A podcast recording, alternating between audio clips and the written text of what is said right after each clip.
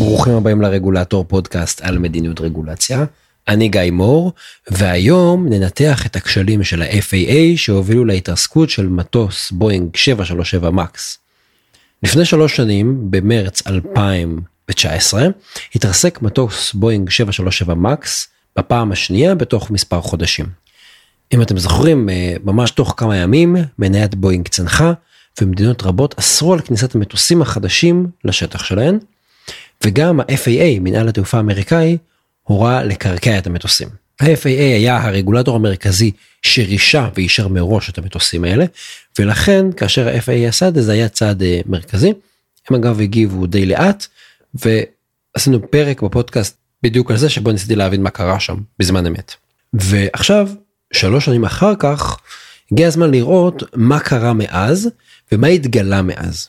בשנה וחצי אחרי הקרקוע, המטוסים עדיין היו מקורקעים, לא נעשה בהם שימוש מסחרי. לקח כמעט שנתיים עד שהם התחילו לחזור לשימוש. צריך להגיד גם שכמובן שגם הקורונה אז לא עשתה כל כך טוב לענף התעופה. זאת אומרת זה שבמשך שנה וחצי ממרץ 19 עד אה, ספטמבר אוקטובר 20 המטוסים לא עלו לאוויר, בואו נגיד שהיו עוד סיבות. בכל מקרה בשנים האחרונות מאז אה, מרץ 2019 גם ה-FAA וגם חברת בואינג ערכו בדיקה מקיפה של המטוסים במטרה לגלות את הליקויים ולתקן אותם כשבואינג רוצה לקבל אישור מחדש מה שנקרא ריסרטיפיקיישן. רק שהחקירות של התאונות וגם החקירה של ההתנהלות של ה-FAA עצמו העלו כמה מסקנות מדאיגות לא רק לגבי בואינג והמטוסים שלה אלא גם לגבי מתכונת הפיקוח של ה-FAA.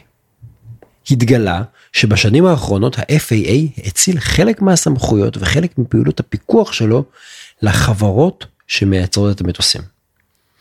וצריך להגיד קודם כל זו פרקטיקה לא נדירה שהרגולטור נותן לגופים פרטיים לבצע חלק מהבדיקות אבל הוא חייב לבצע איזושהי בקרה.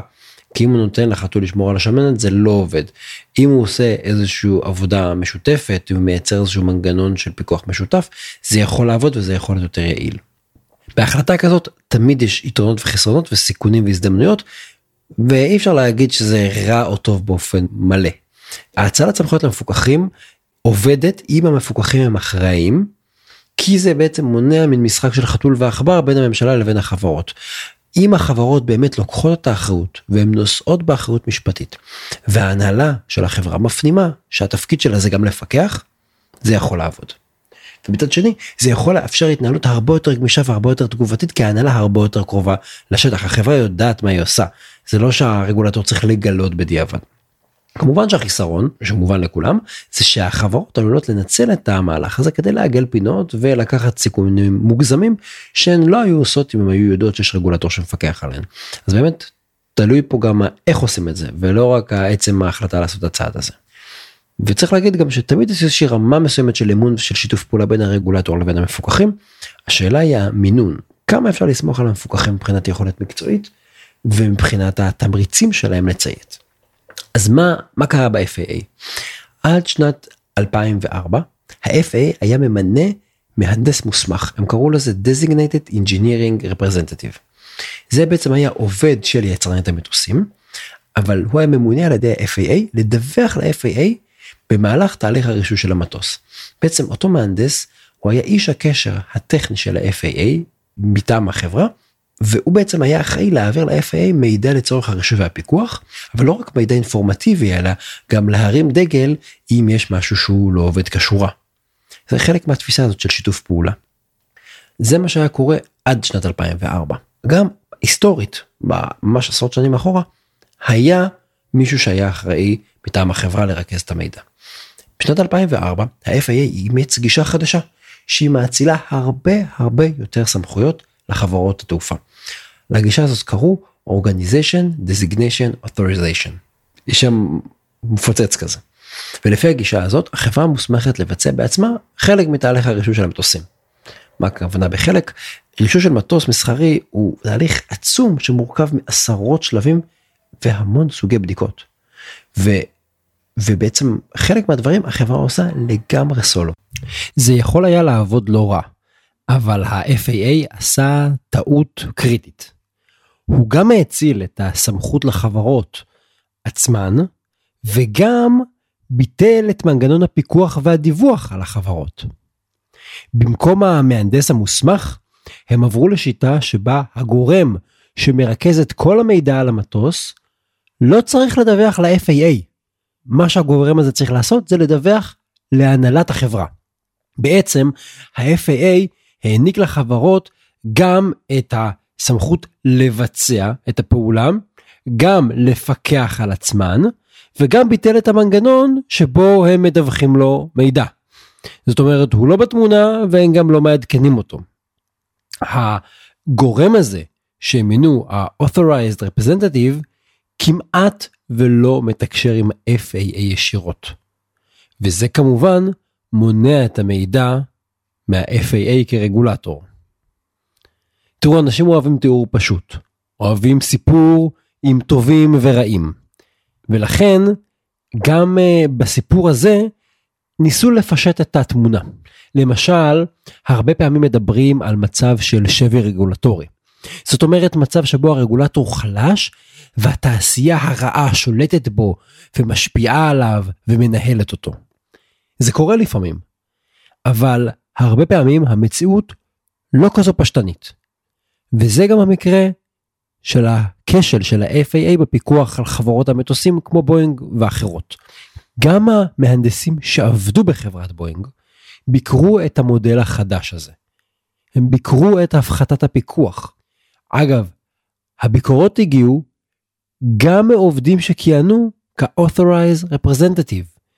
זאת אומרת, אותם עובדים אמרו על עצמם שלא נכון לנתק אותם מה-FAA, שהם רוצים לדווח ל-FAA, כי מבחינה מערכתית זה יהיה יותר נכון.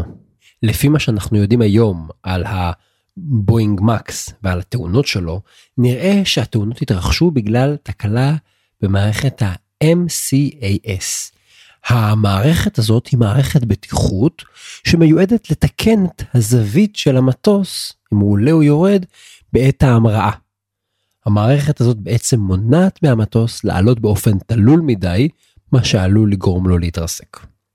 לפי התחקירים שבוצעו, מערכת ה-MCAS השפיעה יותר מדי על המטוס, היה פה מה שנקרא over correction. זאת אומרת, המערכת זיהתה שהמטוס עולה והנמיכה אותו, הנמיכה את האף שלו כלפי מטה, אבל היא עשתה את זה יותר מדי. היא למעשה תיקנה יותר מדי וגרמה למטוס לעוף כלפי מטה. וכאשר מטוסים יורדים למטה, טסים כלפי מטה, הם מתרסקים.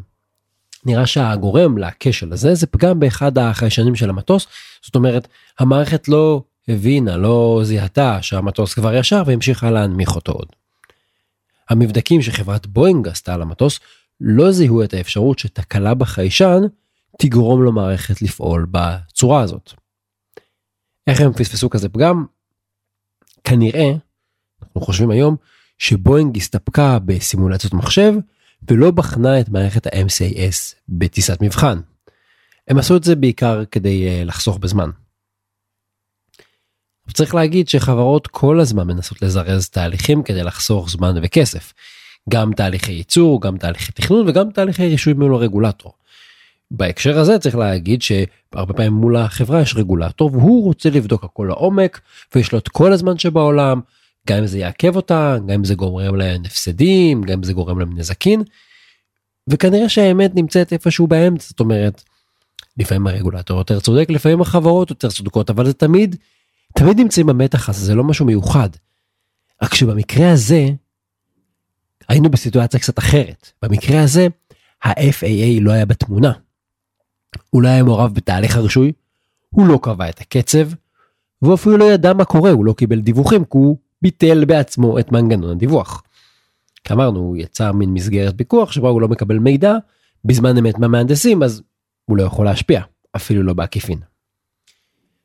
ולכן הם רוצים להסתכל על המקרה הזה של FAA שווה לדבר על אה, שביל הזהב. הנקודה שבה אנחנו משיגים איזון בין הסקטור הפרטי לבין הרגולטורים. זה חשוב וראוי שרגולטורים מנסים לגבש מסגרות פיקוח חדשות. מסגרות שיהיו יותר מדויקות, יותר גמישות, יגיבו יותר מהר, יפריעו פחות, יגיבו טוב יותר לשינויים ולאי ודאות. אבל לצערנו הרב, הניסיון של ה-FAA היה שגוי, והוא נכשל, והוא נכשל בצורה הכי קשה שניסיון כזה יכול להיכשל. להיכשל שוב ושוב, כשאנחנו מגלים את זה שוב ושוב בהתרסקויות. אבל מבחינה רגולטורית, עזבו רגע את התוצאות רגע, הרגולטור נכשל כי הוא פשוט נשאר מחוץ לתמונה. הוא יצר מערכת שבה הוא לא מעורב.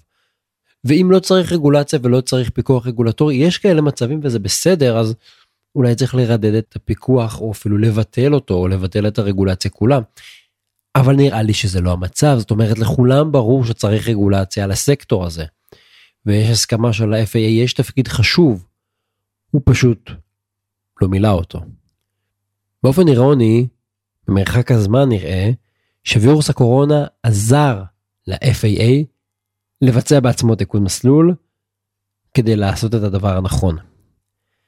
בתחילת שנת 2020, מנהל בחברת בואינג העריך שהמטוסים יחזרו לשירות באמצע שנת 2020. ובעצם הם כיוונו כמה שיותר מהר לסיים עם התחקיר הזה, תוך שנה, שנה וחצי, ויאללה, לחזור לעוף. ה-FAA הואיל לעשות תחקיר יותר ארוך ויותר מעמיק. בגלל משבר הקורונה, ענף התעופה די משותק בגלל הקורונה. זה בא והולך עם הגלים, אבל הקורונה הפחיתה מהלחץ על ה-FAA ואפשרה לו לבצע ביקורת יותר יסודית. בסוף יולי 2020 ה-FAA הודיע שהמטוס עבר בהצלחה חלק מהבדיקות, אבל הם לא מאשרים לו עדיין לטוס. הם אמרו שהם מעבירים את המטוס לשלב הבא. וכאן התחזית של הבכירים בבואינג התנפצה. תהליך הבדיקה היה ארוך ממה שהם ציפו, או בגלל שה-FAA נכנס לעניינים ושינס מותניים, או בגלל שהלחץ היה יותר חלש בזכות הקורונה, ואולי גם וגם. מה שאנחנו יכולים לקוות, זה שהבדיקה של הבואינג מקס נעשתה ותעשה באופן מקצועי ושמסגרת הפיקוח העתידית של ה-FAA על חברות התעופה תהיה איכותית ומקצועית. מצד שני אנחנו גם רוצים שהיא לא תהיה מוגזמת כתגובת יתר בגלל הטראומה של פרשת הבואינג מקס. אז זו הסתכלות על הפרשה במרחק של אה, כשלוש שנים, כשבאמצע היה לנו תחקיר, היה לנו בדיקות וגם היה לנו את משבר הקורונה. לאן זה ייקח את ענף התעופה עוד מוקדם לדעת, אבל בהחלט יש פה case study יפה גם על איך רגולטור מתנהג וגם על איך מתקנים את הרגולציה. ולגבי דברים ארוכי טווח יותר כמו אמון הציבור אנחנו נצטרך להמתין ולראות. תודה שהאזנתם לפרק הזה של הרגולטור, אני גיא מור. התכנים כמובן משקפים את דעותיי בלבד. אתם מוזמנים להיכנס לאתר האינטרנט רגולטור.אונליין, שם יש את כל הפרקים, מקורות ומידע והפניות לפרקים נוספים. אתם מוזמנים להיכנס גם לפייסבוק ולטוויטר ולעקוב אחריי גם שם. יש לנו ערוץ טלגרם, הרגולטור, אפשר לקבל שם עדכונים על פרקים חדשים ועל פוסטים חדשים שמתפרסמים. אני אשמח אם תוכלו לדרג אותי באפליקציות הפודקאסטים שבהן אתם מאזינים. תודה רבה.